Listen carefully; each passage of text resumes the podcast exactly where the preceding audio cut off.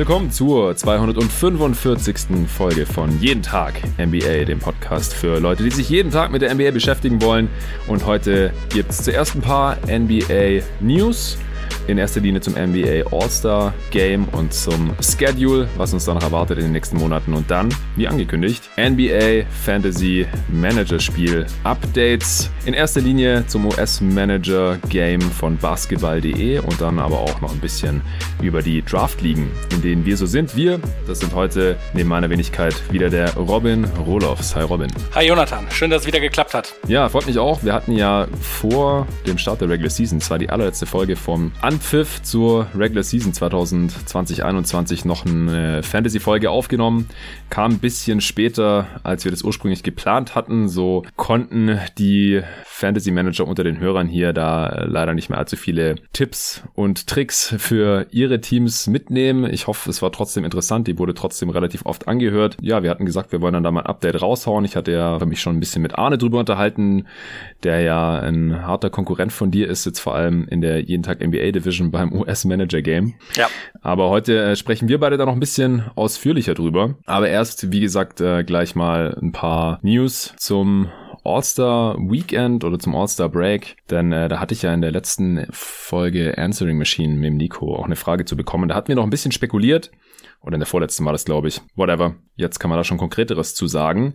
So, aber erst sind Shoutouts für die Supporter auf Steady HQ angesagt. Ich bin mega hyped, denn seit dem Sonntag sind elf neue Unterstützer am Start jetzt auf Steady HQ. Und dadurch wurden gleich zwei Hürden genommen. Und zwar einmal sind jetzt die 50 All-Star-Supporter erreicht. Also vielen Dank Bernhard Unger und Torben Adelhardt der offensichtlich nicht nur sein Mic-Setup für den gestrigen Pod abgegradet hat, sondern auch sein Supporter-Paket, als ob er mich nicht durch seine extrem kompetenten Gastauftritte hier, wie in der letzten Folge erst wieder, genug unterstützen würde. Hat er sich nicht nehmen lassen und ist jetzt auch All-Star-Supporter. Er hat gesagt, er hat es nur gemacht, weil er unbedingt eine Tasse haben möchte. Aber gut, denn jetzt äh, ab 50 All-Stars, hatte ich ja gesagt, äh, gibt's Merchandise, alle spätestens. Das ist jetzt erreicht. Also jeden Tag NBA Fanartikel, wenn man so will. Und die jeden Tag NBA All-Stars, die bekommen jetzt als erstes was und zwar for free. Das ist ja im All-Star-Paket mit inbegriffen, wenn man das möchte. Also schreibt mir bitte jetzt alle, also alle All-Star-Supporter, ja, die 51, die existieren, äh, direkt auf Steady. Die anderen Supporter, da ist das leider nicht mit inbegriffen und wenn man äh, nicht unterstützt, dann leider auch nicht, natürlich. Deswegen All-Star-Supporter, bitte schreibt mir auf Steady eine kurze Nachricht, ob ihr eine Tasse haben wollt oder ein T-Shirt mit dem jeden Tag NBA-Logo drauf. Wie das genau aussehen wird, das äh, erfahrt ihr dann in Kürze und wenn ihr ein T-Shirt wollt, dann am besten natürlich auch noch die Größe dazu. Ansonsten bekommt ihr einfach L und dann äh, brauche ich natürlich auch noch die Adresse, wo das Ganze dann hingeschickt werden soll. Dann kann ich das langsam schon mal einplanen und dann, äh, sobald das alles läuft, gibt's das dann auch für jedermann zu erwerben, sobald dann da der Shop steht und ich möchte dann eigentlich auch noch ein, zwei, drei mehr Artikel anbieten als nur Tassen und Shirts, aber die gibt's auf jeden Fall, denn das ist wie gesagt im All-Star-Paket mit inbegriffen. Nähere Infos gibt's dann äh, natürlich auf Steady und zu gegebener Zeit dann auch hier im Pod. Außerdem wurde zweitens die runde Zahl von 200 Supportern und Supporterinnen jetzt endlich geknackt. Meine aktuelle Mindestanforderung, damit ich nach der Regular Season auch noch die Playoffs hier bei jeden Tag NBA begleite und darüber hinaus natürlich hoffentlich noch die Offseason und viele weitere NBA-Saisons in den nächsten Jahren. Das sind erstmal 300 Supporter, also bis äh, Mitte Mai dann müsste so im Schnitt ungefähr ein Supporter pro Tag hier noch dazukommen, damit wir das erreichen zusammen. Zwei Drittel haben wir ja schon erreicht, 100 fehlen noch und die 200 haben wir jetzt geknackt in den letzten Tagen auch, weil neben den bereits erwähnten beiden All-Stars auch noch acht Jungs als Starter dazugekommen sind. Und das sind namentlich der Nico Berz, der Toni Ali, Patrick Stolzmann, Jan Frensemeyer, Felix Kann oder Can, Daniel Kreuzer, Sebastian O. und Luca Timpel. Und der Luca Timpel, der lässt übrigens den Supporter Andreas Lipp grüßen, der ihn auf jeden Tag NBA aufmerksam gemacht hatte und äh, die Message von Andreas, die hatte ich damals auch hier im Pod vorgelesen, um noch andere Geizhälse zum Supporten zu animieren. Ich glaube, damals hatte ich noch nicht mal 100 Supporter. Also hat funktioniert, offensichtlich. Und er hat auch noch den Luca animieren können, hier zu supporten. Also, wenn ihr auch Freunde habt, die jeden Tag NBA interessieren könnte, die NBA-Fans sind, oder die hier zuhören und noch nicht supporten, dann äh, könnt ihr die da gerne darauf hinweisen. Natürlich, es gab auch noch zwei Bankspieler, die auch noch einen Shoutout hier bekommen aktuell. Und zwar der Marius Rogal und der Stefan Willinger. Vielen, vielen Dank fürs finanzielle Unterstützen. Ohne euch würde es einfach nicht funktionieren. Und falls ihr den Pod regelmäßig hört, auf drei, fünf oder zehn Euro im Monat verzichten könnt, wie Nico neulich gesagt hat, einfach ein Bier weniger trinken, wenn das dann wieder möglich ist, oder ein Döner weniger oder ein Kaffee weniger, Je nachdem, bei einer Jahresmitgliedschaft, da kriegt man sogar noch ein bisschen Rabatt, wenn man gleich für ein ganzes Jahr unterstützen möchte, dann ist es zwischen 2,70 und 8 Euro im Monat. Und äh, ja, wenn ihr die Zukunft von jeden Tag NBA auch über diese Saison hinaus mit absichern möchtet, dann schaut auf steadyhq.com slash jeden Tag NBA rein. Ich habe zu diesem Anlass jetzt auch mal den Text komplett aktualisiert. Das war schon seit Sommer nicht mehr passiert, damit ihr auch genauestens wisst, was ihr da unterstützt und worauf ihr euch da einlasst. Den Link findet ihr wie immer auch in der Beschreibung zu diesem Podcast. Also vielen Dank an alle Supporter und dann äh, würde ich sagen, können wir loslegen. Es wird ein All-Star-Voting geben in dieser Saison. Das hatten Nico und ich ja auch schon so erwartet, denn es ist ja auch wichtig für den einen oder anderen NBA-Vertrag. Äh, zwölf Spieler haben Incentives in ihren Verträgen drinstehen, die äh, mit dem All-Star Game beziehungsweise der Ernennung zum All-Star zusammenhängen, hatte Bobby Marks getweetet unter anderem Jalen Brown, Sabonis, Rudy Gobert, Julius Randle, die bekommen äh, über eine Million mehr, wenn sie All-Stars werden. Deswegen, wichtig für diese Spieler natürlich, ganz besonders wichtig, dass es äh, dieses Jahr auch ein All-Star-Game gibt und sie zum All-Star gewählt werden können. Beziehungsweise sicher ist gerade nur letzteres, dass man Spieler zum All-Star wählen kann und ob es dann ein Game gibt im All-Star-Break Anfang März,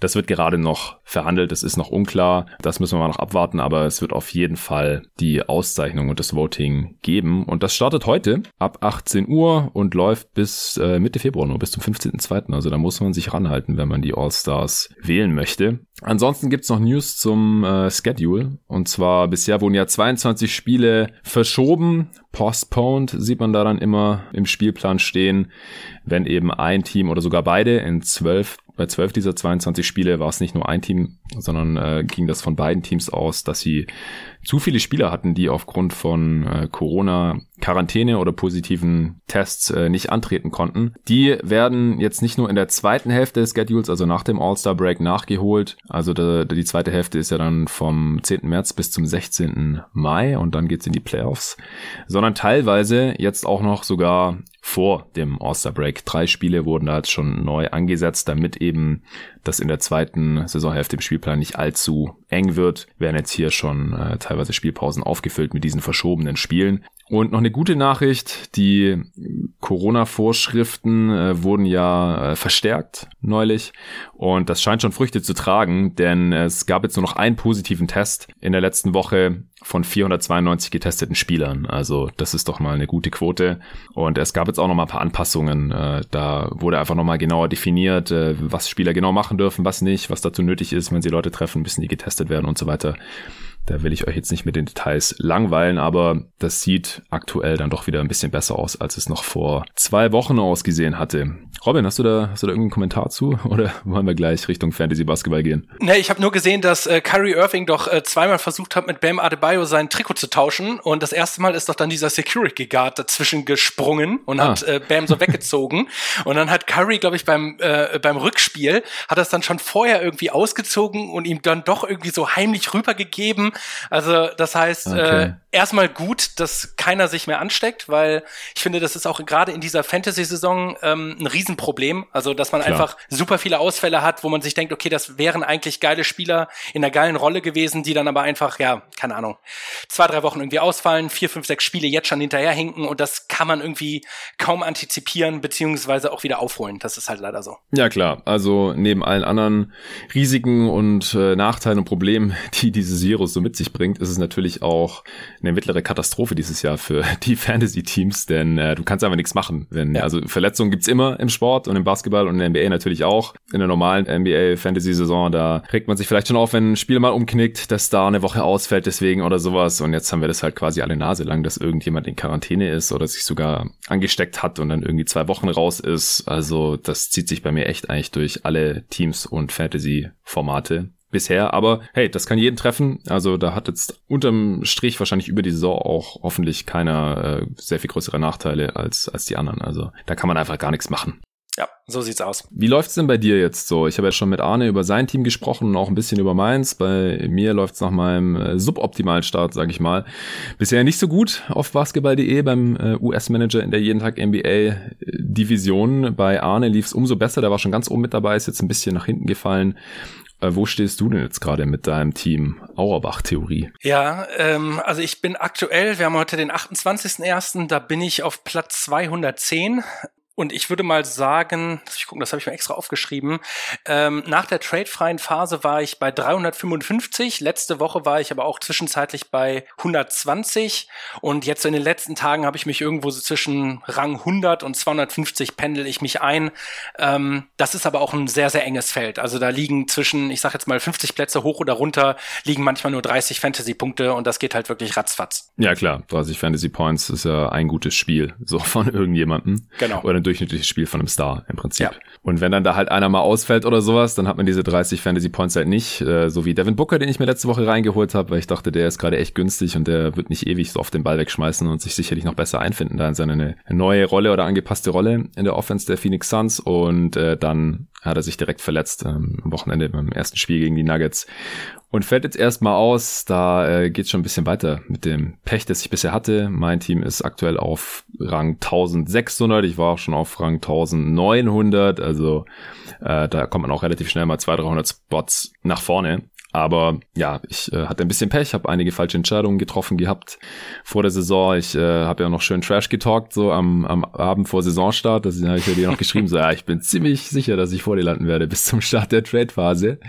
Äh, und das war ja dann, letzten Sonntag ging es ja dann los. Also, also es gab erst die Gehaltsupdates äh, und ab da konnte man dann traden. Und äh, jetzt am letzten Sonntag gab es die, die zweiten Gehaltsupdates. Also eine Woche Trade-Phase haben wir schon hinter uns.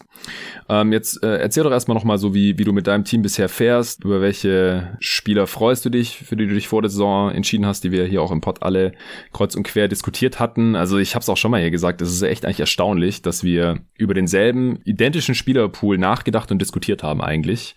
Wir hatten dieselben Kandidaten im Endeffekt alle auf dem Zettel stehen, Arne auch, und im Endeffekt haben wir trotzdem jetzt so unterschiedliche Outcomes, wo es äh, bei dir halt gerade ziemlich gut läuft, bei Arne auch und bei mir halt richtig mies, einfach weil wir uns im Endeffekt dann doch für verschiedene Spieler hier und da entschieden haben. Und da äh, habe halt ich ziemlich in die Scheiße gegriffen.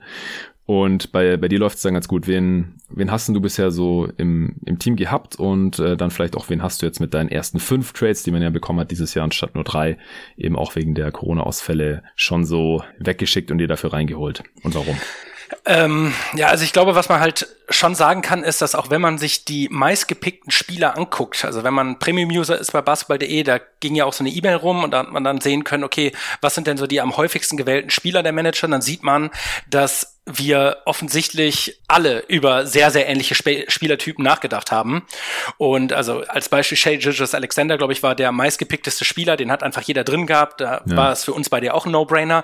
Und dann sind es am Ende halt so ein paar Unterschiede, aber eigentlich, ich glaube, die, ähm, der Unterschied sozusagen zwischen unseren beiden äh, Positionen kommt eigentlich nur durch einen Spieler zustande und das ist halt äh, Chris Boucher, denn mhm. äh, der ist bei 1,95 Millionen gestartet, war zwischen zwischenzeitlich 8,27 wert und 6 Millionen Steigerung bei einem Spieler, der also es gab einmal so eine Paul George Saison, der, wo der auch irgendwie, ich weiß nicht, zwei Millionen wert war und dann irgendwie direkt auf 8,5 hochgegangen ist. Ansonsten kann ich mich kaum daran erinnern, dass ich solche Sprünge ähm, schon mal von einem Spieler so um die zwei Millionen miterlebt hätte. Und mhm. das, glaube ich, ist tatsächlich der einzige echte große Unterschied, ähm, weil wenn du den nicht drin hast, dann fehlen dir halt praktisch einmal sechs Millionen, aber vor allen Dingen natürlich auch die Punkte, die er gemacht hat in dieser tradefreien Phase. Ähm, ansonsten die Spieler, wo ich sehr happy drüber war, boah, eigentlich tatsächlich so gut wie alle. Also ich habe mit, ja, ich habe wirklich mit allen Spielern eigentlich äh, einen ganz guten Deal gemacht, wenn man sozusagen vom Anfang der Saison bis zur tradefreien Phase das einmal beobachtet. Ähm, also Shea Gilgis Alexander, auch Russell Westbrook hat ja eine super Steigerung hingelegt. Darius Garland war ein super Pick. Äh, Boucher hatten wir gerade schon. Wie, viel, wie viele Spiele hatte denn Garland? Der hat doch auch dann relativ lang verletzt gefehlt. Ja, Garland hat tatsächlich sich erst dann verletzt, jetzt, ähm, als die tradefreie Phase sozusagen schon abgeschlossen war. Also hm. ich konnte ihn praktisch mit der perfekten Steigerung von also der Startwert war bei 3,16 Millionen, ist dann auf 6,83 Millionen hoch, also knapp dreieinhalb Millionen Steigerungen. Und genau da habe ich ihn dann auch verkauft, weil man schon gemerkt hat, okay, der hat sich jetzt ein paar kleine WWchen geholt. Das zieht sich dann auch immer so ein bisschen hin und her, hatte dann zwischenzeitlich, glaube ich, ein Spiel, ist dann wieder über drei Spiele ausgefallen. Mhm. Und ich habe ihn dann halt auch wirklich direkt vertickt. Ähm, also die Spieler, die ich dann halt sofort abgegeben habe, war einmal Darius Garland, dafür habe ich mir De'Aaron Fox geholt, denn der hat zu dem Zeitpunkt tatsächlich weniger gekostet. Also De'Aaron Fox war bei bei 6,69 Millionen. Und da, das sind genau diese Deals, von denen wir gesprochen haben, wo du dich praktisch ähm, mit Überperformern an Underperformer ranrobst, die dann in dein Team reinholst und wenn du die einmal drinnen hast, dann ist es wie jetzt in dem Devin Booker Fall auch nicht wichtig, ob die sofort einschlagen, weil bei Devin Booker, den ich weiß nicht, ich glaube für 6,6 Millionen haben wir den ja beide geholt, da mhm. gucke ich gar nicht jede Woche drauf, wie gut performt er. Ich ärgere mich natürlich auch, weil ich hätte einen besseren Deal noch machen können. Ich war auch ein bisschen gierig, aber das ist so ein Rosterplatz bei mir, den packe ich wahrscheinlich, wenn er sich nicht wirklich verletzt, ernsthaft packe ich den gar nicht mehr an diese Saison. Der ist für mich safe drin für einen super Preis. Ja, ja dann habe ich mal Cal Fultz weggetradet, der sich ja leider ähm, verletzt hat für die Saison. Dafür habe ich mir Kelly Oubre reingeholt. Den hast du ja mhm. auch drin.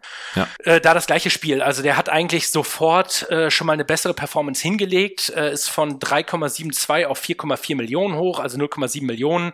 Das ist okay in dem Bereich. Das ist so das, was man irgendwie auch antizipieren sollte, wenn man so einen Trade macht.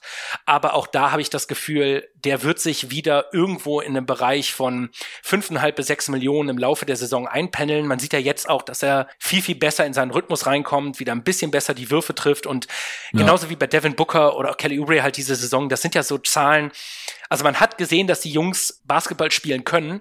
Es gibt relativ wenig Erklärungen, warum sie so scheiße spielen, wie sie es jetzt tun. Und die Chance, dass sie wieder auf ein akzeptables Level für ihre Verhältnisse oder für ihre Skills kommen, ist einfach viel, viel höher, als dass sie dauerhaft so schlecht spielen. Von daher war das der nächste Trade, den ich gemacht ja, habe. Ganz kurz. Ja. Fox habe ich gerade mal geschaut, dass er jetzt schon wieder auf 8,55 gestiegen dann nach dem genau. ersten, genau. also nach dem zweiten Price Update quasi. Also das war ein richtig geiler Trade, den ich natürlich auch nicht gemacht habe jetzt letzte Woche, dummerweise. Booker habe ich mir auch geholt, dann wie gesagt direkt verletzt. Aber ich denke auch, also über die Saison gesehen, da äh, sollte er eigentlich schon nochmal um zwei, drei Punkte ansteigen. Also das ist im Prinzip so, können wir mal Beuteschema 1 nennen. Spieler, die äh, noch dieselbe Rolle haben, in der sie schon mal viel produktiver waren, aber die aus irgendwelchen Gründen, die wir jetzt nicht für nachhaltig oder anhaltend halten, jetzt gerade weniger produzieren als sonst. Und bei Booker äh, sage ich halt, der wird effizienter werden in, in seiner Rolle. Vielleicht wird seine Rolle auch noch mal ein bisschen optimiert von äh, Monty Williams, wenn er dann halt auch wieder fit ist. Und das hat sich ja auch schon angedeutet in den letzten Tagen, bevor er sich dann verletzt hat. Und bei Ubre, da muss einfach der Wurf äh, wieder besser fallen. Und das ist ja zum Beispiel letzte Nacht gegen die Wolves schon, äh, da hat er die ersten sieben Würfe getroffen. Und äh, das war halt die ersten Spiele der Saison überhaupt nicht so. Da hat er gar kein so ein Spiel gehabt. Und das ist jetzt halt so diese viel zitierte Regression zur Mitte. Also selbst wenn er am Ende der Saison nicht 35 Prozent seiner Dreier getroffen hat, er wird nicht so schlecht weiter treffen zum Beispiel. Und neben Green und Curry wird es auch tendenziell immer noch einfacher werden für ihn.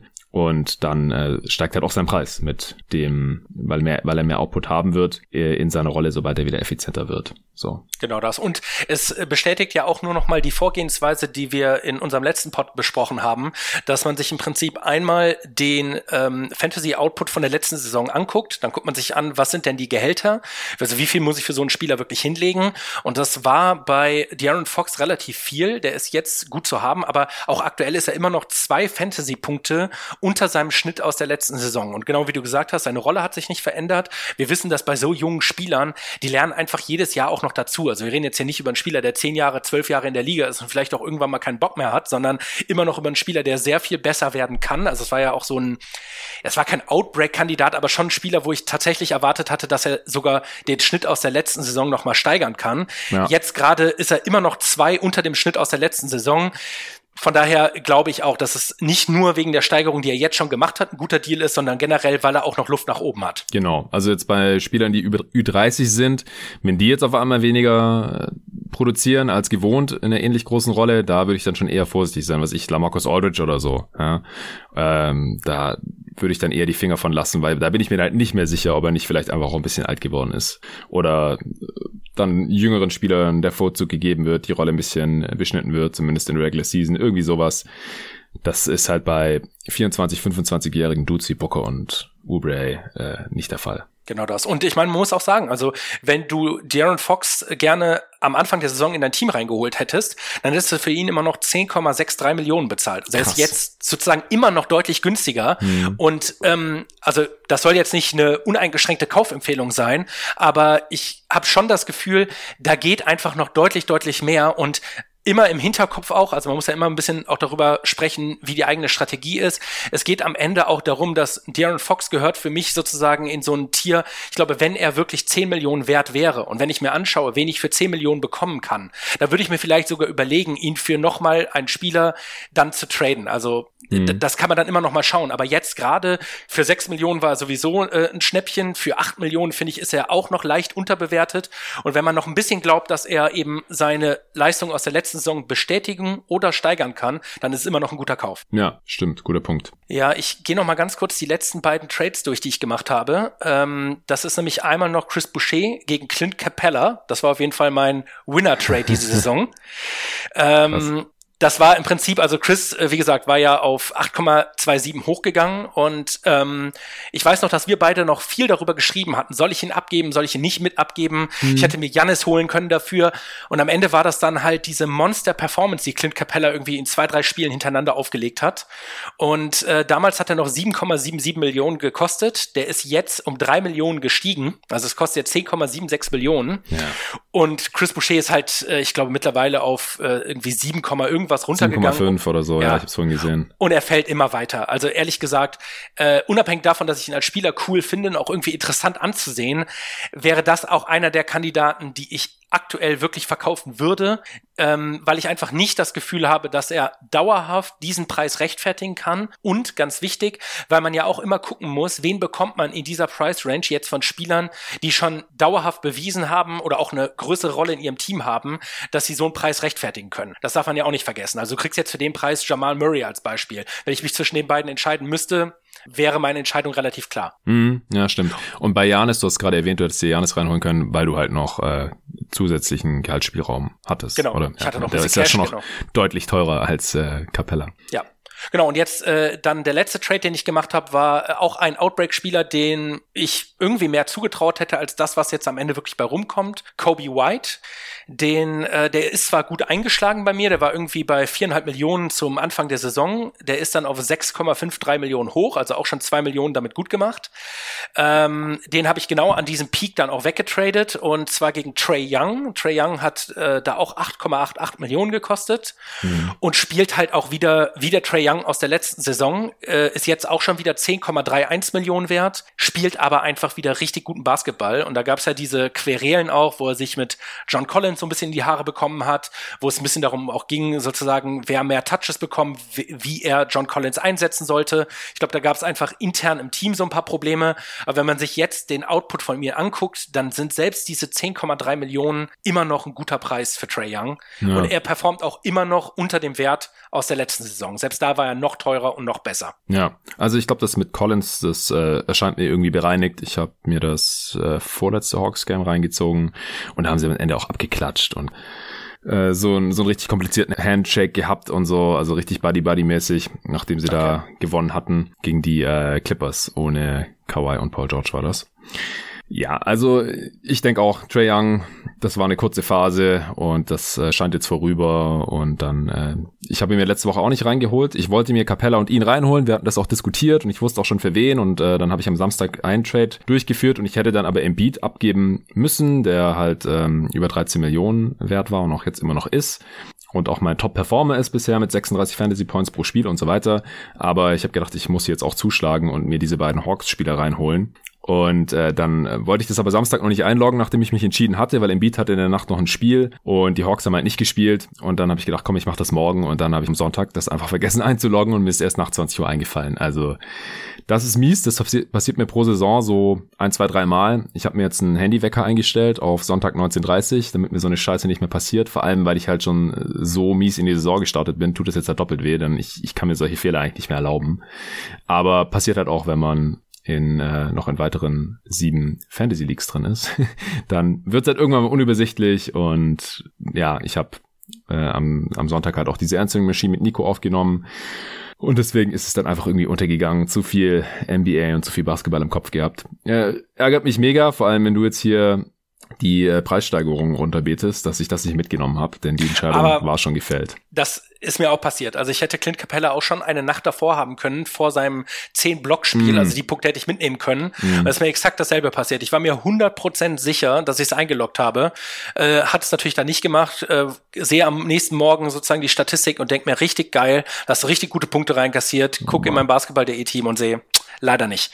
Und äh, ehrlich gesagt, bei den ESPN-Ligen und Yahoo fällt mir das immer wieder auf, dass ich es irgendwie verballer, dann das Team für den Spieltag aufzustellen und am nächsten Morgen sehe ich dann irgendwie auch, verdammt, keine Ahnung, ich habe Donovan Mitchell noch bei mir auf der Bank mm. sitzen gehabt. Ja, Danke, äh, Tipp vom Fachmann, immer einfach schon mal, äh, montags mache ich das immer, montags mache ich die Aufstellung für die gesamte Woche, einschließlich des nächsten Montags, falls ich dann halt mal montags irgendwie vergessen sollte oder nicht dazukommen partout. Das kann ich echt empfehlen, weil dann hast du schon mal eine grobe Aufstellung, dann sitzen auf jeden Fall schon mal nicht die Stars auf der Bank und dann schaue ich halt noch jeden Tag, spätestens jeden zweiten Tag immer äh, vor Beginn des Spieltages, halt vor Beginn der Spiele, spätestens irgendwann abends nochmal rein. Hat sich jemand verletzt? Äh, ist jemand im Covid-Protokoll oder wurde ein Spiel verschoben? Ja, das passiert ja jetzt gerade auch relativ häufig, wie gesagt, schon 22 Mal passiert. Und dann schaue ich natürlich, dass Spieler, die gar nicht spielen, äh, dann auf die Bank kommen, wenn ich da noch welche rumsitzen habe, die ein Game haben, die ich normalerweise nicht spielen lassen würde, weil der zu erwartende Output halt niedriger ist als von den Spielern, die ich halt schon eingeloggt habe, dann tausche ich das halt nochmal. Also ich würde echt empfehlen, das immer gleich für eine Woche im Voraus zu machen. Dann hast du da schon mal ein relativ kleines Risiko und dann kannst du ja immer noch ähm, am, am selben Spieltag gucken, ob du noch irgendwas optimieren kannst oder irgendwelche Spieler äh, Free Agency, Wafer Wire aufnehmen, jemanden droppen und so. Da musst du natürlich auch nochmal anpassen. Hast du denn noch irgendwelche Spieler bei dir, die du gerade bei basketball.de unbedingt loswerden musst? Äh, loswerden müssen. Ja, ist die Frage. Ich habe immer noch zu viele günstige Spieler. Das war ja im Prinzip mein strategisches Problem dass ich zu viele günstige Spieler mir reingeholt habe und davon eigentlich keiner so richtig durch die Decke gegangen ist oder seinen Preis halt irgendwie verdreifachen konnte oder sowas. Äh, und halt Boucher nicht hatte, ja. ja. sondern dann halt äh, Gary Harris, aber der kommt gerade so langsam, hat jetzt letzte Nacht auch 19 Fantasy-Punkte gemacht, sein Schritt ist 13, den behalte ich jetzt erstmal. Äh, Campazzo habe ich immer noch, der spielt auch, aber macht halt so wenig Fantasy-Points, letzte Nacht 5,5, im Schnitt 4,7, äh, kostet 0,66, also ist halt auch kaum im Preis gestiegen, so den sollte ich früher oder später loswerden. Äh, ich habe jetzt keine Verletzten oder irgendjemand außer Bucke halt, aber den behalte ich jetzt natürlich. Ähm, dann wäre es noch günstig und macht nicht viel. Derek Jones Jr., da ich jetzt noch, wollte ich mal noch abwarten, wie sich die McCollum-Verletzung vielleicht auf seine Spielanteile auswirkt. Bisher nicht positiv. Im letzten Spiel zwei Fantasy Points, also weiterhin Crab eigentlich. Grant Williams, gleiches Thema, fünf Fantasy Points im Schnitt, muss früher oder später weg einfach. Ähm, Pokuschewski behalte ich aber erstmal. Ich glaube, seine Rolle wird noch größer werden im Verlauf der Saison. Letzte Nacht gegen die Suns hat er 17 Fantasy Points gemacht, weil der bekommt einfach seine Minuten. Und ich habe es im gestrigen Pod mit Torben auch angesprochen, der trifft bisher gar nichts, der trifft 24 Prozent aus dem Feld. Das äh, kann nur besser werden und dann steigt halt hier auch sein Output, äh, kostet gerade eine Million. Also da kriege ich jetzt halt auch nicht viel für, wenn ich den wegtrade. Und ähm, nee, sonst habe ich jetzt niemanden, der weg muss oder so. Zion hast du ja sogar überlegt, ob du den hier reinholen willst, ja. äh, weil er gerade günstig war. Äh, ist jetzt auch leicht im Preis gestiegen auf 8,75. Der war im siebener Bereich. Ja. Auf der anderen Seite muss man aber auch sagen, du hast für ihn am Anfang der Saison knapp neuneinhalb Millionen ja, hingelegt. Eben. Ich, ich würde jetzt ein Minusgeschäft machen, wenn ich ihn jetzt abstoßen würde. Und er hat letzte Nacht 34 Fantasy Points gemacht. Also da zeigt der Trend auch eher ein bisschen nach oben. Und ansonsten habe ich im Team ja nur noch ähm, Spieler, die ich mir schon reingeholt hatte oder wo ich jetzt äh, gar kein Problem sehe, die zu behalten. Also SGA behalte ich jetzt auch gerade noch. Ähm, der hat ja auch gar nicht so stark losgelegt gehabt in der Saison eigentlich. Und 9,4, ich glaube, da, da ist noch ein bisschen was drin. Ich weiß nicht, wie siehst du es bei SGA? Das sehe ich tatsächlich auch so. Auf der anderen Seite, ähm, äh, um ihn sozusagen für diese Saison zu beurteilen, schaue ich tatsächlich nur, wie seine relative Steigerung ist. Und das ist ja von 6,37 Millionen auf die 9,5 Millionen, die er da gemacht hat, ist das ein super, also eine super Performance eigentlich in dem Bereich. Und äh, klar, also das ist im Prinzip die gleiche Argumentation wie bei De'Aaron Fox. Also ich glaube, die Chance, dass er noch mehr Fantasy-Punkte holt, ist deutlich höher, als dass er weniger performt. Ja. Aber das ist auch so ein Spot, wenn der sich nicht verletzt, warum sollte ich im Prinzip die Ein-Mann-Armee von OKC, warum sollte ich den traden? Also genau. da kriege ich keinen Gegenwert, wo der nochmal so einen Sprung macht, dass ich dafür einen Trade opfere, weil das muss man ja auch immer im Kopf haben. Jeder Trade, den du nutzt, der sollte dir in der Logik entweder wirklich ein Problem lösen, also einen verletzten Spieler oder jemanden, der unregelmäßig spielt, oder zumindest eine Wertsteigerung von knapp einer Million, anderthalb Millionen reingeben, weil ja. ansonsten könntest du den Trade auch einfach verkaufen und ja. hättest dann die Million auf deinem Konto. Genau, richtig. Trades kosten 1,5 Millionen, wenn man sie kauft. Wenn man sie verkauft, bekommt man eine Million. Deswegen in der Range sollte halt jede Steigerung drin sein, wenn man sich Spieler reinholt, von denen man sich eine Steigerung erhofft. Halliburton behalte ich, knapp 6 oh, Millionen ja. wert. Äh, das war ein guter Pick. Das war ja. ein sehr, sehr guter Pick. Genau, der war gut. Das war einer meiner wenigen guten Picks. Äh, ich glaube, nur LaMelo Ball produziert gerade noch mehr. Ich glaube, der ist bei 6, irgendwas. Michael Potter Jr. hat ja auch einen großen Sprung hingelegt auf 8,4 Millionen und produziert ordentlich, wenn er nicht gerade äh, das Coronavirus hat. Aber bei Michael Porter Jr. ist genau der Fall, den ich vorhin auch beschrieben hatte. Also ich hatte, ähm, als ich meine fünf Trades sozusagen zur Verfügung hatte, ich glaube, da waren schon drei weg. Und das war dann genau die Situation. Also ich wusste, dass ich mir Clint Capella und Trey Young reinholen will. Und ich hatte irgendwie noch, ich weiß nicht, dreieinhalb Millionen irgendwie auf der hohen Kante. Und ich hätte im Prinzip mir einfach einen Trade kaufen können und dann gegen so einen Spieler wie Dante DiVincenzo traden können. Mhm. Und hätte mir dann eben noch Michael Porter reinholen können, weil man ja schon gesehen hat, dass er eben so gut performt, dass er irgendwo in einem 8 Millioner Bereich dann irgendwie bewertet werden würde.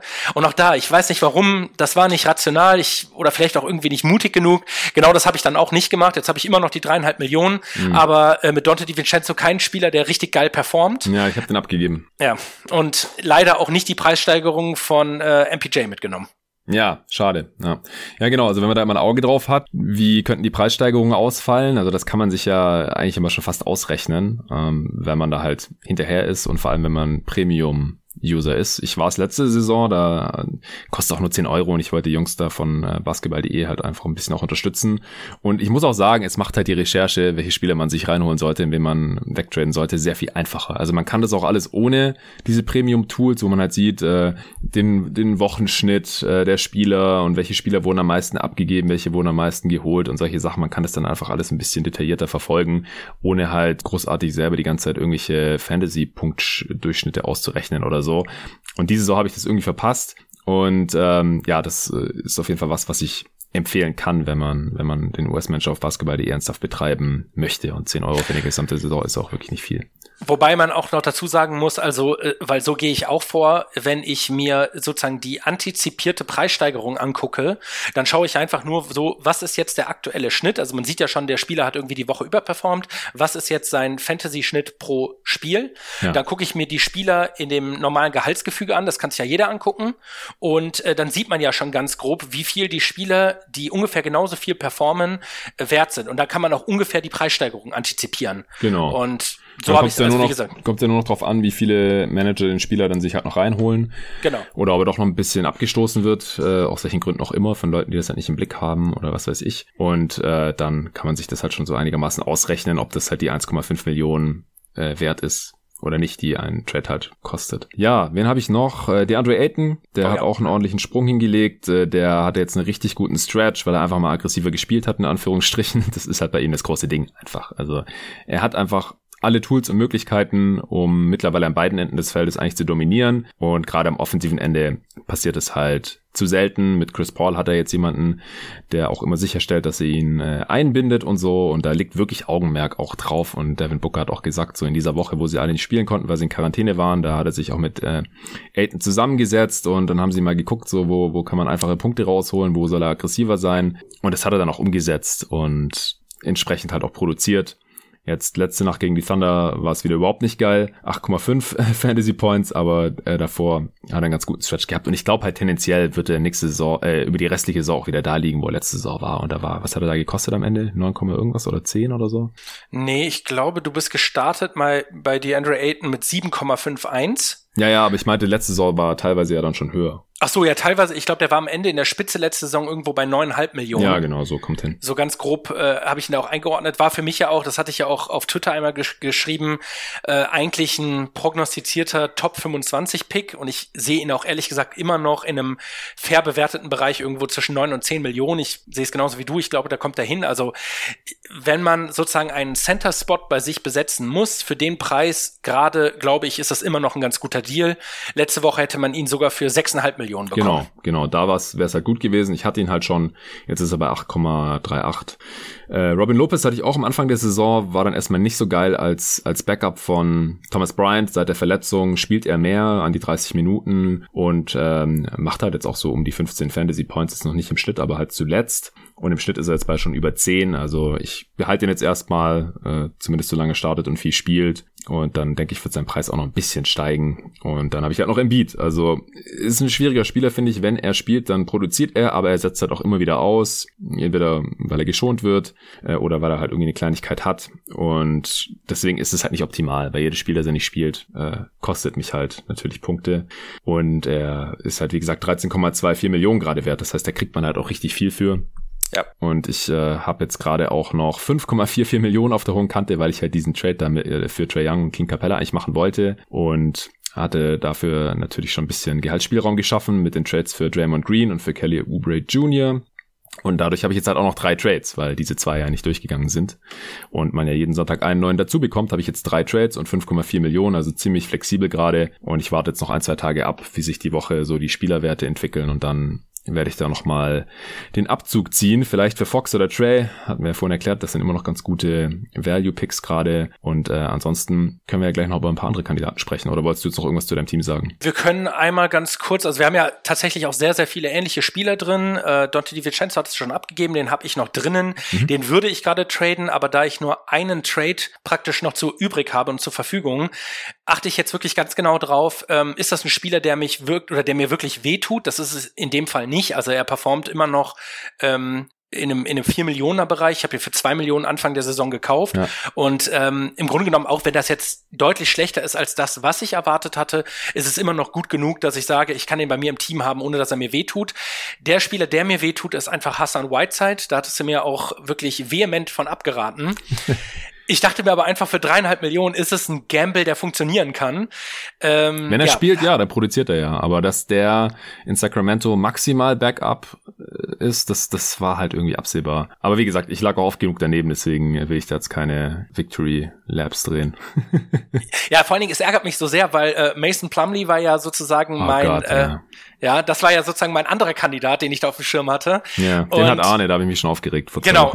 Oh, und ich habe echt gedacht, das kann nicht wahr sein, wie gut der sozusagen im Wert gestiegen ist. Äh, weil ich glaube, damit wäre ich jetzt wirklich dann irgendwie in den Top 50 bestimmt, auf jeden Fall sogar. Ja. Ähm, aber so ist das ja bei jedem. Also es gibt immer diese zwei, drei Picks, wo du irgendwie daneben liegst. Am Ende ist es halt so, du musst auch ein paar Risiken eingehen. Also Hassan Whiteside ist der Spieler, den ich eigentlich am liebsten abgeben würde. Ähm, da habe ich auch schon zwei Millionen jetzt an Wert verloren. Da muss ich einfach nur gucken, auch da wieder an jedem Samstag nur die Trades machen, nicht früher, damit du ein bisschen antizipieren kannst, was sind sozusagen gute Entwicklungen, die du mitnehmen kannst. Und bei Hassan Whiteside ist er performt, ehrlich gesagt, jetzt eben auf dem Niveau, wo er sich eingependelt hat. Das heißt so ganz grob zehn Fantasy-Punkte. Wenn ich irgendwo einen guten Deal machen kann, wo er reinpasst, dann mache ich es. Ansonsten lasse ich ihn da auch einfach liegen und nehme vielleicht noch ein paar bessere Trades mit. Die Spieler, die bei mir auch, finde ich, sehr gut funktioniert haben, ist DeLon Wright. Ähm, auch da zwei Millionen gekauft, ist jetzt bei 4,7 Millionen und äh, mhm. auch absolut ein äh, äh, Kaufkandidat noch, weil der performt jede Woche immer besser und äh, seine Rolle wird ja auch nicht geringer jetzt durch die Ausfälle. Also von mhm. daher ist das sogar noch ein Spieler, wo ich sagen würde, in dem Preissegment, ähm, da kann man nicht so viel falsch machen. Auf der anderen Seite gibt es in dem Preissegment auch noch ein paar Spieler, die ich da lieber hätte, aber ihn habe ich halt jetzt nun mal im Team. Kendrick Nunn haben wir lange drüber diskutiert. Äh, 1,55 Millionen gestartet. Der hat eine interessante Saison jetzt hingelegt ja. bisher, ja hat gar nicht gespielt, ist dann ja. auf 1,14 runter und äh, mein bester Kumpel, dem ich auch dazu geraten hatte, der meinte noch zu mir, okay, ich verkaufe den jetzt, der bringt überhaupt nichts und ich hätte ihn auch getradet, wenn ich sozusagen nicht diese Regel habe, dass ich meine Trades erst am Samstag mache und dann auf einmal ist er eingeschlagen, hat halt zwei, drei richtig gute Spiele hingelegt, liegt jetzt bei oh, irgendwie über vier Millionen und äh, spielt ja jetzt im Moment auch noch super, ja. aber auch da äh, ist für mich gerade ein aktueller Verkaufkandidat, äh, nicht unbedingt jetzt diese Woche, aber wenn Jimmy Butler erstmal wiederkommt, äh, Tyler Harrow wieder da ist, äh, Goran Dragic ist, glaube ich, auch gerade ausgefallen.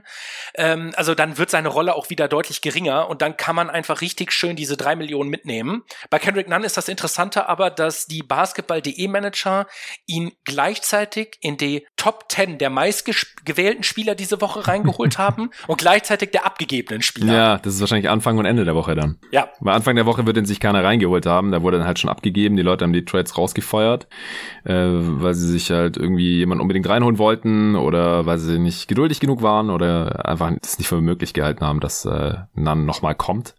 Und die Geduldigen, die haben ihn dann natürlich behalten oder sich sogar reingeholt, weil eine Preissteigerung natürlich dann auch absehbar war. Ja. Genau das.